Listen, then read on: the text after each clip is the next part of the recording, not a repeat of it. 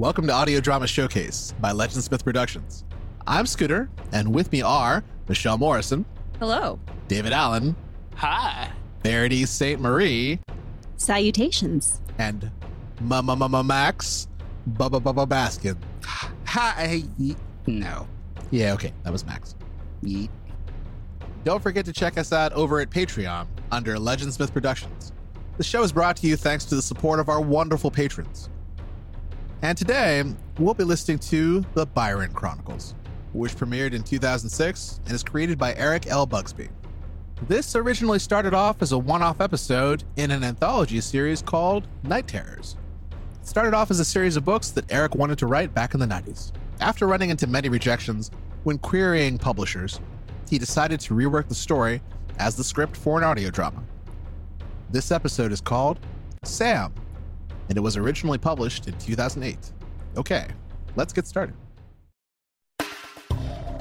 You're listening to audio theater in a darker shade. This is darkerprojects.com. Now, our feature presentation. When I was a little girl, most of the stories I read started with Once Upon a Time and ended with They Lived Happily Ever After. I guess Once Upon a Time is as good an opening as I'm gonna come up with, so here goes. Once upon a time, everyone in the small town of Blackthorn, Vermont went insane. Everyone, that is, except me. I'm getting ahead of myself. I, I need to go back some, explain how all of this started.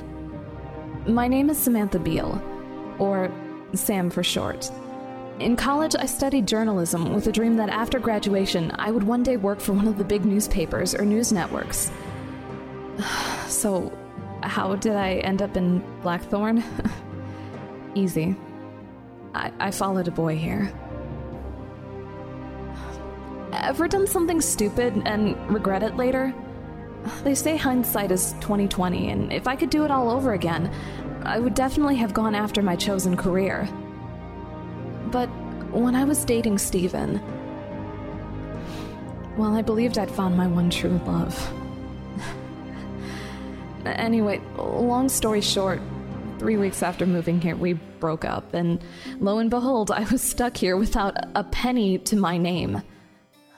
I was able to find a job at the local hardware store. My plan was simple. I would save enough money to get out of this podunk town and go somewhere big. Like New York, LA, maybe London. But my college loans started coming due, and between paying rent and them, I wasn't able to save a whole lot of money. So, here it is. Three years later, and I am still stuck in Blackthorn. It was the morning of September 13th that I had my first encounter with events that would change my life.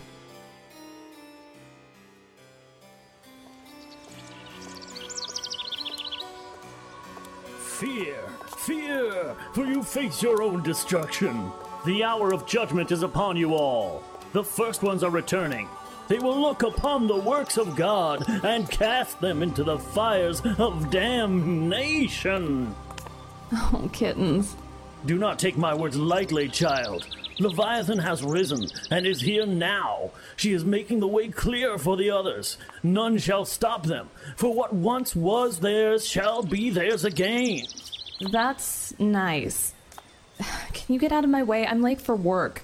Work? Your works should be your own salvation. Do you truly wish to be cast into hell's labyrinth with the rest of God's works? For that is what awaits you if you do not heed my words. Oh, gee. I'm going to hell. I hope they have marshmallows there. Marshmallow? You know, eternal fire and all that. I figure I can toast a few marshmallows while I'm there. Hey, if they have chocolate and graham crackers, maybe I can make s'mores while I'm down there too. Do not mock me, Samantha Beale. Uh, How do you know my name? I am Leviathan's emissary. I know all, including the emptiness that dwells within your heart. Oh, for the love of. Ugh. I'm out of here. You have been warned.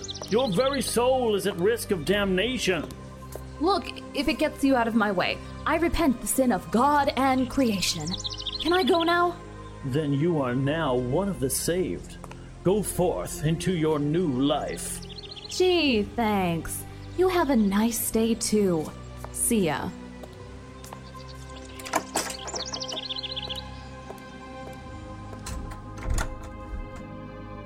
Okay, that was weird. Good morning, Sam. So you've met Blackthorn's new prophet. Uh, morning, Maggie. Where the hell did that guy come from? I've never seen him around before. It's the damn stones. They drag the crazies from all over the country. The stones Maggie was referring to were a series of stone pylons positioned at five different points surrounding the town of Blackthorn. Since they had first been uncovered in the late 70s, it had attracted a group of folks from tree hugging hippies to New Age clerics, all believing that the stones had some mystical properties. Yeah, maybe, but he knew my name. He knew mine, too. But how? He may have been fishing in the dumpster out back and came across our names on a piece of paper, but I'm gonna guess it's the name tag you have pinned to your jacket. What? Oh, uh, yeah, that must be it. He's just a nutter, Sam. Ignore him. But why is he out front of the store? Can't we just run him off? The sidewalk is town property. From a legal point, he can stand out there all day long and preach doom and gloom to his heart's content. Look at the bright side. Maybe with him out there, no one will come in and we'll have ourselves a nice quiet day. Uh, yeah. Yeah, maybe. Could do with a quiet day. So, did you do anything fun last night? Nah, stayed in. Watched some news show about the riots in Portland. They're claiming everything was just mass hysteria. You really should get out more. You have such a pretty face. You shouldn't waste your evening watching TV.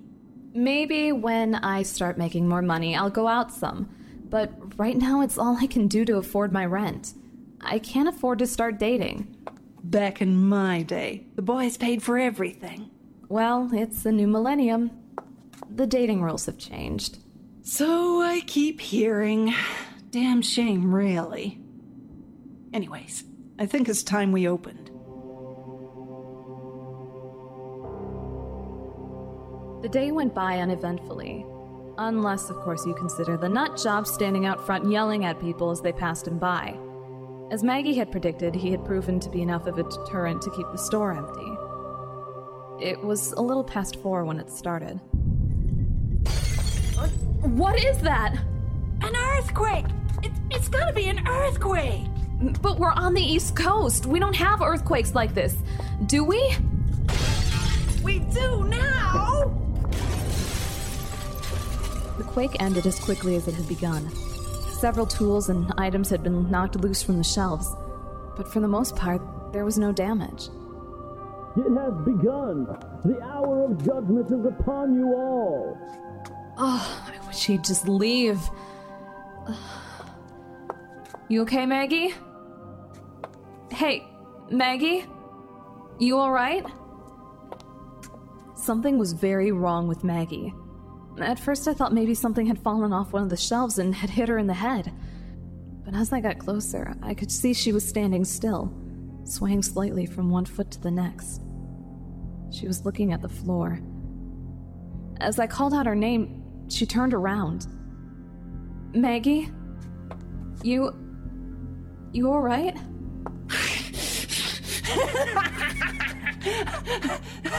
Eat. I'm going to eat you.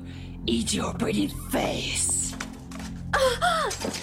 Maggie tackled me and knocked me to the floor. Her face was contorted in rage and joy. She was foaming at the mouth like a rabid animal. More than once, she tried to bite me. You have a pretty face, Sam. It's why all the boys in town want to stick it in you. Stick it in so deep. Do it till you bleed. I tried to get out from under her, but her weight kept me pinned down. I reached out with one of my hands, trying to find something. anything I could use to defend myself. My hands grasped a small hammer. I brought it down hard on Maggie's head. That's it! Hit me! Hit me good and hard, you little slut! I like it. It feels so good. Come on, hit me again! What is wrong with you? I hit her again and again and again, all the while she was laughing and moaning like this was some depraved sexual act to her. Yes, make me bleed more. Don't stop just when I'm getting into it. You got me so close. Oh, I'm almost there. More! Get off of me! With one final blow to the side of her head, Maggie tumbled off of me and collapsed to the floor.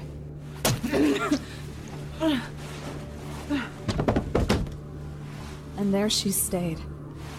I quickly got to my feet, holding the blood spattered hammer in my hands. And that's when I heard the screams from outside. Slowly, I walked to the closest window. The first thing I saw was a mother who was swinging her baby around like a baseball bat. She gripped its feet and slammed it repetitively into the hood of a car until its head burst. All the while, she was laughing. A man was walking down the center of Main Street carrying a shotgun. He was shooting out the windows of all the stores and at anyone who came close to him. But they seemed to mind. Everyone who he shot started laughing as if this was some big joke. After the second shot, they stopped laughing. Another man used a chainsaw to off a little boy's arm. A teenage girl was being raped in the road. A woman was eating the remains of what might have been a cat. The only thing they all had in common were laughing like maniacs. I was scared. I quickly locked the front door and brought down the steel shutters. Not that this would really stop anyone if they were determined to get in. I had to get away. Away from what was happening. It was like the world was ending, and I was the only one still sane. I ran back to the shop and opened up the door that led to an alley. I didn't see anyone outside, so I ran. I could still hear the screams and laughter, but I didn't care. I was getting out of here, away from town.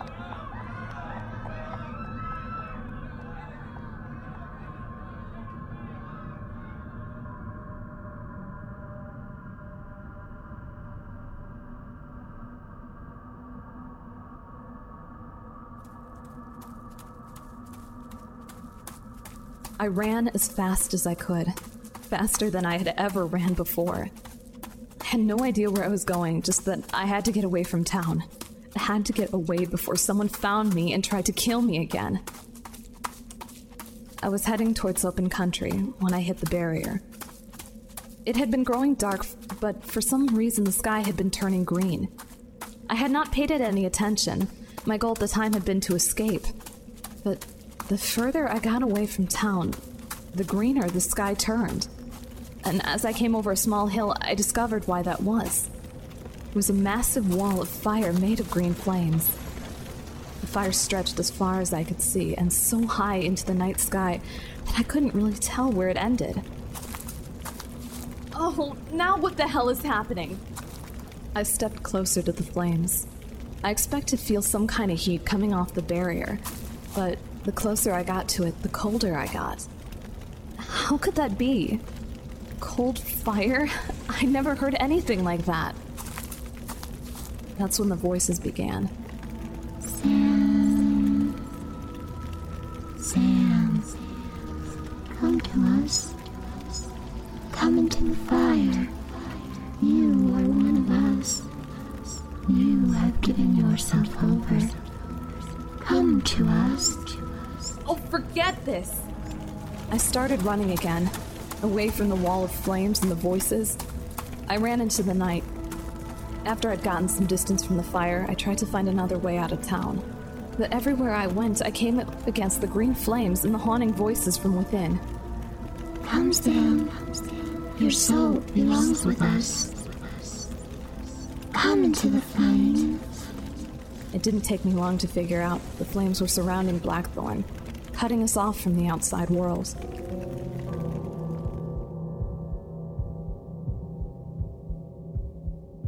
I had to hide. It was the only option I had. Question was where? In the end, I chose the local library.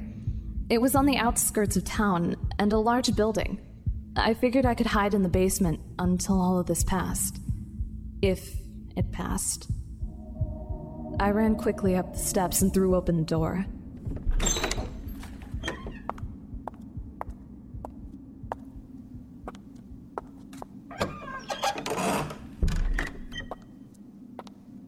It was very dark with the power off. There was only soft green glow from the fires that illuminated everything. I clutched my hammer close to me as I slowly made my way inside. Many of the books had been knocked off of the shelves, no doubt by the earthquake. However, so far I didn't see anyone else in here. Maybe I'd be lucky. Maybe I could get downstairs and. As soon as I heard the footsteps, my heart started racing. Was about to turn and run when he stepped out from behind one of the bookcases. A man dressed in a long black coat with a deathly pale complexion. He was flipping through the pages of a book. It's quite all right. I'm not going to hurt you. Useless. Well, nothing ventured and all that. Uh, I. I. Yes, I know. Things are very strange. People are killing one another. There is a big green fire surrounding the town, and they're out of rice pudding at the supermarket. You're. You're not crazy. My brother might beg to differ on that.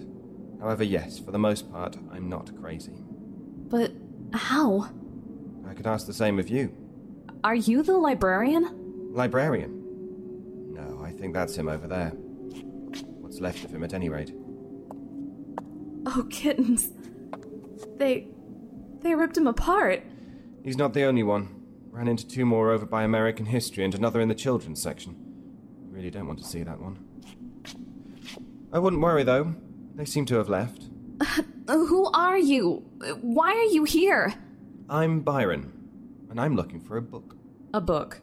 Yes, one they don't seem to have. I would have been surprised if they did. But never mind that. Who are you? Sam. I. I mean, it's Samantha Beale. But everyone calls me Sam. Okay, Sam. First thing you need to do is take a deep breath and calm down. You're safe for the moment. The mob's not trying to break in, and everything's fine. Fine? What about that green fire outside? I do admit that's a little odd. That's why I came. What? You mean you came from outside the fire? Is there a way out? Yes, I came from outside the fire, and no, there is not a way out. Not anymore. But I'll figure something out. That must be why everyone's gone insane. The fires are doing it. Not exactly. It's a mystical flame. If anything, it's feeding off them. The more violent they become, the greater the fires burn. Mystical? You mean like magic? There's no such thing as magic. So, how do you explain the fire? I, I don't know. Maybe it's some kind of chemical weapon. You know, like in the movies or something. That's a good guess. Absolute rubbish, but it's still a good guess. Oh, come on. How can you expect me to believe this is something magic? How do you explain the voices in the fire? I take it you've heard them. I heard something. I don't know what it was. I don't know either. Not yet, anyway. What's happening to everyone in this town is a little like Tourette's syndrome. Everyone has begun acting purely on primitive impulses without the benefit of conscience or decency to regulate their behavior. So, it's forcing them to do all those horrible things. Not forcing. The civilized parts of their minds have shut down, so they've simply gone back to something more savage. Okay, let's say the fire isn't causing this. What is it then? Ah, a very good question. Now, where was that map? Ah, there it is. Come along. There was a large map of Blackthorn pinned to the wall. Byron tore it down and laid it out on a nearby table. Then he pulled a large green magic marker from his coat. There are five stone pylons that surround this town located here, here, here, here, and here. Yes, I've seen them. Are they important? Very. The emerald flame is being projected out of them. What? From up in the sky, the flames look like this. Isn't that a pentagram? Exactly. The projected flames form a giant pentagram with this town caught in midsection. Doesn't that mean this is something satanic? Satanic. How do you come by that? Well, isn't the pentagram a satanic symbol? No. A lot of religions use the pentagram symbol. Christians used to use it to represent the five wounds of Christ. Wiccans, Taoism, even Jewish faiths have used pentagrams. Meaning what? Meaning, just because the flame has created a pentagram does not mean we're dealing with Mr. Logan. Uh, who's Mr. Logan? Story for another time. Right now, I'm more concerned about what's happening at the center of the pentagram. The center? I thought that's where we were. We're in the middle section, yes, but all the energy that the pylons are gathering up is being channeled right here. This park, right at the center of Blackthorn. Whatever is causing this has to be there. I'm still having a hard time believing this. I know this isn't easy. You're having to face something most humans never deal with. But magic is real. What is going on outside is real. Okay. What's in the center? I don't know. Not yet. Is there anything we can do about it? Uh, maybe turn it off. Well, I need to go to the park and find out what's causing this. Given that whatever that is has made everyone go bat crazy, maybe it'd be better if we just stayed away. Stayed away. Then I'll never know what did this. Would that really be a bad thing? A bad thing. A bad thing. Of course it would be a bad thing. This isn't just going to fix itself, it'll probably get worse. So why do we have to fix it? Because that's the kind of thing I do. Besides, if I don't, there is a good chance it'll muck up everything I've been working towards, and I'm not in the mood to start over again. With that, Byron slid the marker back into his jacket and started walking towards the front doors. And after tossing them open, he looked back at me. Mind you, you don't have to come along. But given that you have that tattoo, you might want to tag along. Tattoo? What are you talking about? Take a look at your left wrist. I rolled up my coat sleeve and I held up my arm. Upon my left wrist was a strange symbol, one I'd never seen before. What? How did that get there? I take it you don't remember. No, I've never had a tattoo in my life. What the hell is it? It's glowing green. It's the mark of Leviathan. It may be why you were spared while everyone else in the town went mad. What is a leviathan? It won't come off. Why won't it come off? I doubt it'll ever come off. Not so long as you're one of Leviathan's chosen. Now, I could lie to you, tell you to stay here and everything will be fine. Or you can come along with me and maybe, just maybe, I might be able to help you. I don't seem to have much choice, do I? No. No, you don't.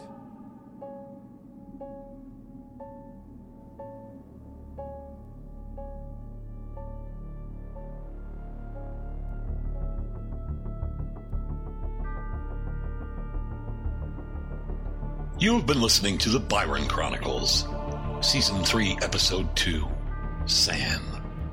Featured in the cast were David Ault as Byron, Amanda Fitzwater as Maggie, Ellie Hirschman as Freak Show, Megan Donathan as the voices of Flame, and introducing Natalie Van Sistine as Sam Beale. Music performed by Midnight Syndicate. This episode was written and directed and produced by Eric Busby. Sound design by Eric Busby.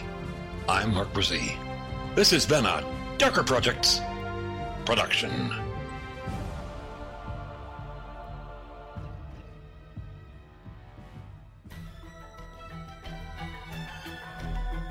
This has been a Darker Projects production. Visit us on the web at www.darkerprojects.com. All right. So, what did you all think? That was definitely an audio drama.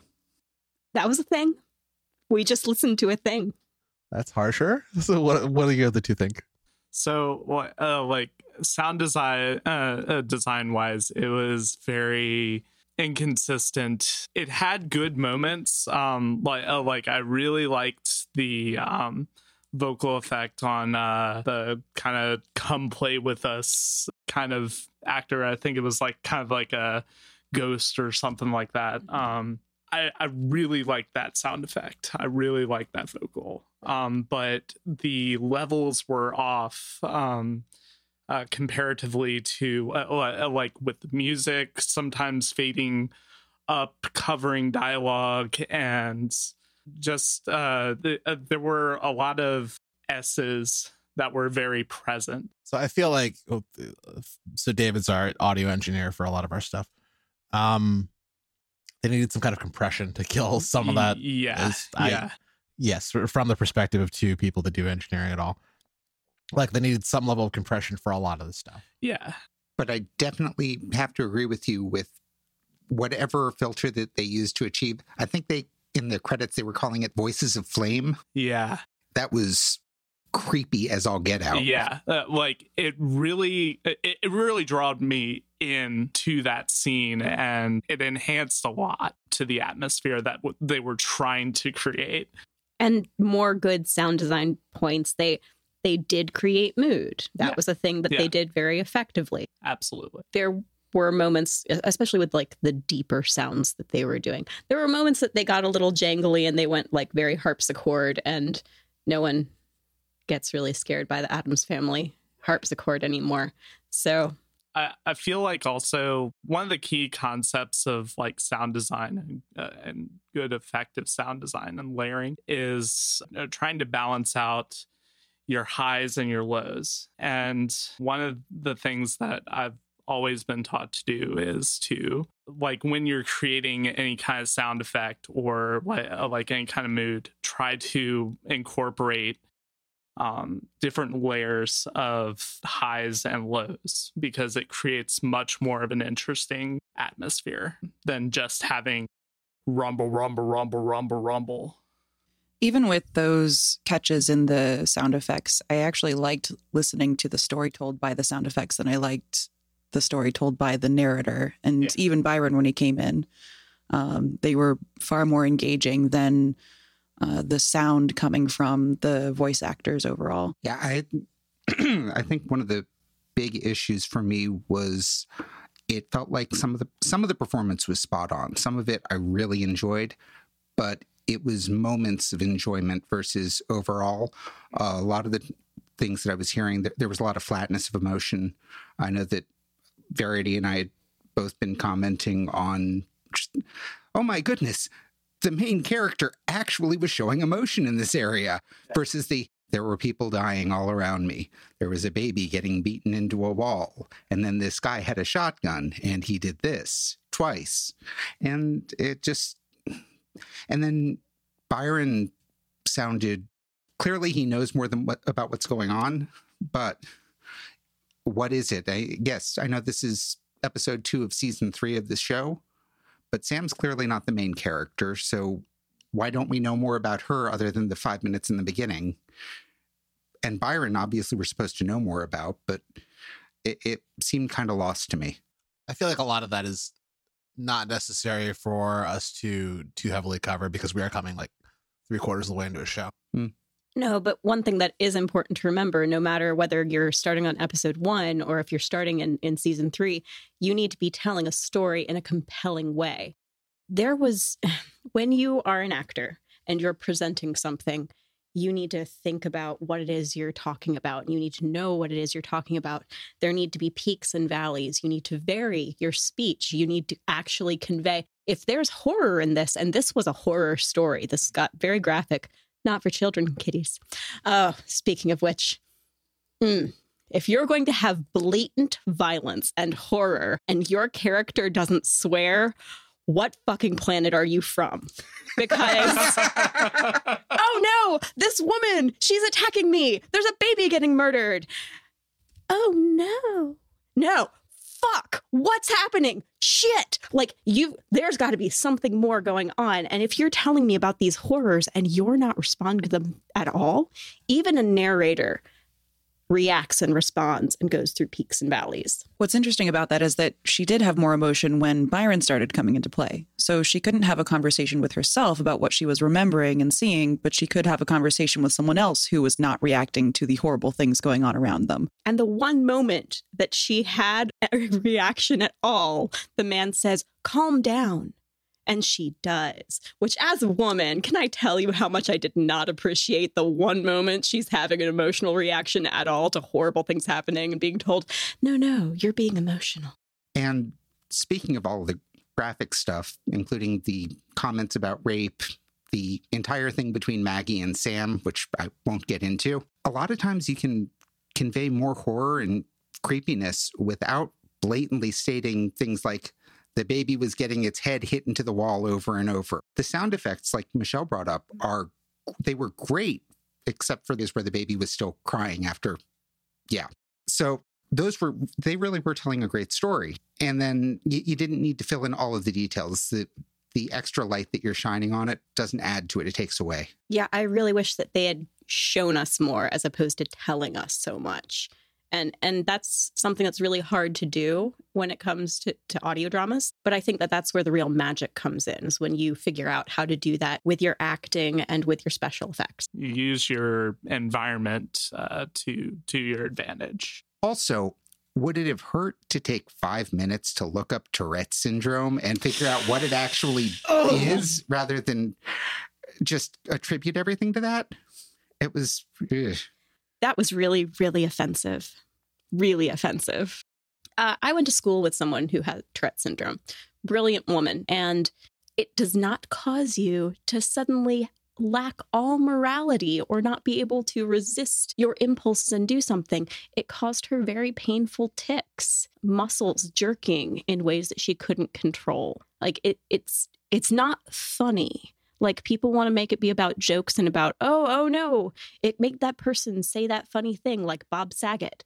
But it's not that's not what it is. And so to to try and use that as an explanation for horrible things happening and people not being able to resist them and going mad is patently upsetting and offensive towards people who have the disease the problem that you had with it is not necessarily that they were depicting it as causing reactions to stuff. It's more that they were making fun of it. Uh, they were definitely mischaracterizing what it is. Yeah, it, it was a gross mischaracterization. And the fact that the explanation was coming from a character who, based on everything else is happening, is clearly supposed to have a better idea of how things work. It felt really inauthentic, and that kind of drew me out. That's fair. I did feel I could feel myself cringing. There was a couple of cringe moments in this. Not some of them were appropriate because they were in response to the content in the way that they clearly intended. But they, yeah, that was definitely in the the O kittens thing. Maybe cringe a little bit every time I heard that. Yeah, it's a weird curse replacement. I wasn't as bad as it could have been, but it was awkward. Oh, to throw in the towel here, the the way that they had Byron be the character pointing out that that behavior was civil versus savage adds to that. It's not to the same degree as actually naming that as the cause of all these horrible things, but it it's just a weird thing to point out from the British guy just to throw in more stuff to what's problematic. And what guy's teenage wet dream is Byron as a character? He just shows up and he's magically got all the answers, and I'm just going to be suave and be slightly patronizing towards you. And British. Yeah, it actually makes me curious about how Byron reacts and discusses with people for the rest of the show. Because like I was commenting in chat because we have a we run a chat for us to talk while we're doing this stuff, so we don't interrupt the content. And he reminded me a lot of a kind of slightly cheekier version of Giles from Buffy. I know that that's not quite, but like the, something about the voice and the way that he spoke conjured that kind of an image. The library quality of his knowledge definitely mirrors a Giles kind mm. of character. I'm getting a strong Mary Sue feeling from this guy. I have a feeling that if we'd listened to more, he would just magically know about all of these different things and be an expert in so many different things. I feel like that's true for a lot of shows that have uh, magic or fantasy elements to it. There's almost always one character that's kind of like the Gandalf that magically fixes things. Although Gandalf didn't always magically fix things. And that's less interesting a story. That's fair. I agree. No, I, I was just thinking Deus Ex Machina occasionally. All right, let's talk. Uh, just do some individual stuff. Michelle, I want to hear your thoughts on this. So, I do want to talk a little bit more, a little bit more about story because at the beginning I didn't feel like I was buying in, and we are a few seasons in uh, at this point.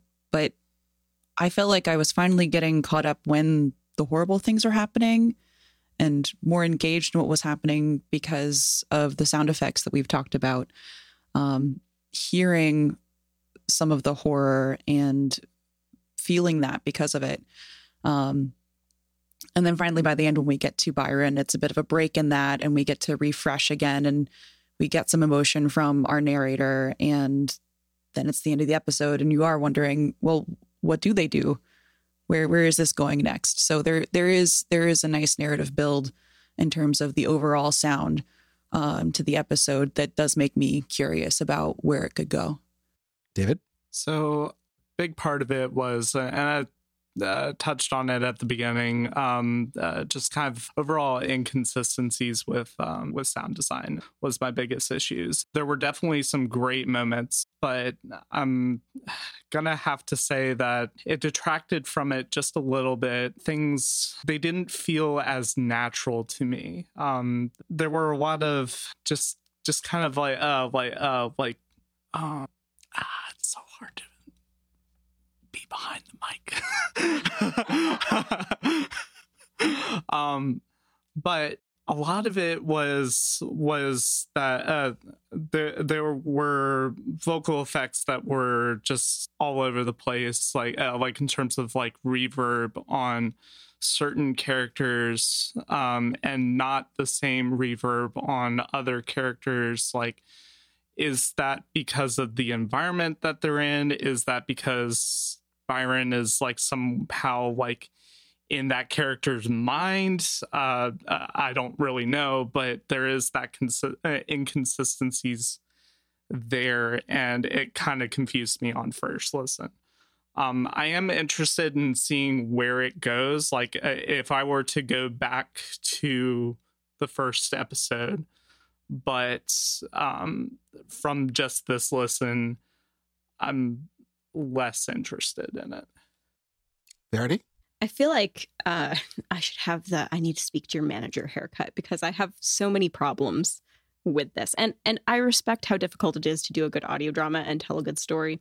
And yeah, by the end of it, sure, maybe maybe you want to know what's going to happen next. But between their embracing of graphic violence just for shock value, which is what it feels like it is for, as opposed to this is really motivating the story. Like, you don't, there are lines. You can create lines of what's going to make it compelling versus what's trying to establish shock. Um, and the, the really wanting there to be clearer emotions from from the narration and what I've already spoken about about kind of maligning uh, a psychological disorder. Um, I'm also going to talk about the fact that there is very clearly some kind of demonizing in in Maggie of the kink community because they are very clearly trying to show her as getting off on this attack and violence. And is that necessary? What is that achieving? Like what what are we doing here? And what why does it always have to be some sort of sexual based attack that has to motivate a female character? Is that necessary? Max? Well, uh, a lot of what I would have brought up has already been mentioned. So the thing that I'd like to really try to shine a little light on is this felt to me like someone or several someones had a bunch of really great ideas, and some of them came through in that initial draft but there wasn't enough editing. There weren't people there to either look and cut away areas that were problematic, correct problems that were there, or possibly they just didn't know what to look for. And I know that that's been something that's really helped me in you know the, the work that we've done on our own stuff because listening to all of these other productions, I'm trying to think of what is it that they're doing that we're not? And what are they doing that we shouldn't be doing? And maybe it just requires a broader perspective. Maybe it requires someone coming in from the outside and looking at it with a fresh set of eyes. But there were the bones of this were really good. And I think a lot of it came through. I like the idea behind the story. It did definitely have that creepy Lovecraftian feel to it, which is, as far as I can tell, what they were going for. But the way it sat, it left me wanting. So it was okay. I don't think I'd go out of my way to listen to more. So, the first thing I want to point out is I was very confused at the beginning of this story for one reason. When this was first recommended to me to add to Audio Drama Showcase by someone in the audio drama community, I was told this was a superhero story. and I mean, like, I, I knew before the recording today that it was not because I talked to the creator and they'd listed as horror, like supernatural horror, which is very accurate. But I, there's still part of my brain that was going, well, maybe there's going to be like a superhero that, sh-. yeah, it didn't happen at all. Um, so if you know of any good superhero stories that we should be covering, please let us know. Maybe a John Constantine, so comic book, but not superhero. Yeah, I think so. That's probably more accurate. It did have a little bit of a John Constantine feel. Who is definitely not a superhero. He's quite an anti hero. So I enjoyed aspects of this show. I think it could have some really good horror elements to it. And there was a lot of parts of the episode that made me think it was genuinely creepy. Like I, I remember responding very immediately to some of the implications that they were, or the sound effects, or certain aspects to it. But overall, it kept losing that creepy build up by doing something that made me go, huh? So it's it's kind of it's a really weird mix there. Like there's certain parts of it that I'd love to see more of, like the tension building that they're doing throughout the entire process. Um, I also felt like it wasn't really released. It was kind of like the tension was built up, and then it was just kind of like plateaued there, and then they just kind of talked about the tension, and then the episode ended. So uh, like I didn't. It was. I'm not gonna say it. I'm not gonna say it. Okay. Say it. It was like the horror blue balling effect. like I, I, that hurt almost. Like if you're trying to do that, that's perfectly fine. But it had a lot of uh, horror tension build and not a whole lot of. And I think it's partially because so much of the the actual things happening were described and not happening, like you were talking about, which doesn't have the same kind of release that. I mean, like imagine if you were watching uh, like Psycho, for example, where there's all this build up, and then they cut away and it's at the police station. They're like, "Yep, he murdered her." like that's not it's not the same thing as actually experiencing it. So you're saying that you experienced a fright tease? Yeah, a fright tease. That's a good word for it too, or phrase for it. So I mean, like it's it's not that I don't see potential in this kind of show, and clearly they're doing it for three seasons, so people are enjoying this and it's not that I didn't enjoy it, it's that there's a lot of things that I would like to see improve. Like narration can work if you're doing it correctly. I feel like their model for doing narration did not work. And it's because a lot of the things in a horror story, especially, you cannot describe the horror if it has an audio component.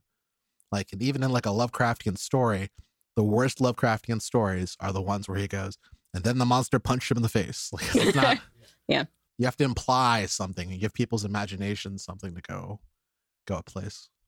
Rats in the walls was so terrifying because of the noise that you're hearing and not because of what you're seeing. Correct. And so narration can damage stuff. And i i feel really bad for saying that uh, because storytime has a lot of narration. I mean as we start releasing other stories under legendsmith that don't have narration because they're not traditional fairy tales i understand the difficulties of taking a story and trying to do stuff without doing narration. It's it's far easier to do it that way and less harder to mess up. But man, in this case, it it it really stole from part of the horror. And even with story time, at least as long as I've been involved in it, we've been very conscious of the fact that you don't want to over explain things in this audio format. And I know that we've taken pains when going through scripts to try to take out as much of that as possible and turn it into dialogue wherever we can. Well, I agree. We do. And it's it's because of things like this, explaining what is it, what is the phrase? Show it, don't tell it. And that's definitely something that I coming away from this, I can I can feel in my soul that if they had shown more, this could have had this had the potential of being a, just a really good kind of horror tension build. Uh, and like like just using that environment to your advantage. It's a creepy story. Go with it. It did hiss like a power snake. Power Snake. Oh, kitten. That's actually really good. Speaking of which, um, what was it? Uh, Hellfire S'mores. Hellfire S'mores, Devilishly delicious. Hellfire S'mores, devilishly delicious, Or devilishly sacrilegious. devilishly sacrilegious. That could be fun. So we've been working on a lot of fake commercials for the new show that we're running. Geek Just so you can do that voice. Yeah, well, I, I really like this voice, and It's it's, a fun pretty voice. great. it's a really fun voice. Yeah. Um, so the the idea is that it's eventually we're going to want to have advertising sponsors, and we want to have these fake commercials in the spots that they're going to be, so that the show's flow feels the same when eventually we start adding ads to it. So we're going to be playing around with a bunch of them. If there's any fun fake commercial ideas that you want to kick us, uh, message or post on Facebook, tweet at us. We don't really care. It's fine. Do not show up at the door at three in the morning drunk. That is definitely something that I would not appreciate. But other than that, All right, so do we want to skip over to the out- to the outro? Wait, was it a good way to end? I kind of was that an ending? Just just like the episode, I'm like, are we done? And Is that cut. an end? Well, is there anything else that people feel like they want to discuss that we haven't covered? I, I don't I don't know. Like we we it was like in the middle of someone talking and then we're done and and that's that actually seems really appropriate for that episode. No, never mind. I and scene. and scene. I, I we can all feel unsatisfied together. That was Sam from the show The Byron Chronicles. To find out more, go to Eric Busby, that's B U S B Y, presents.com. This was Audio Drama Showcased. For more episodes and information, go to www.legendsmithproductions.com. Thanks for listening. High five, we made it. Oh, kittens. Yeah.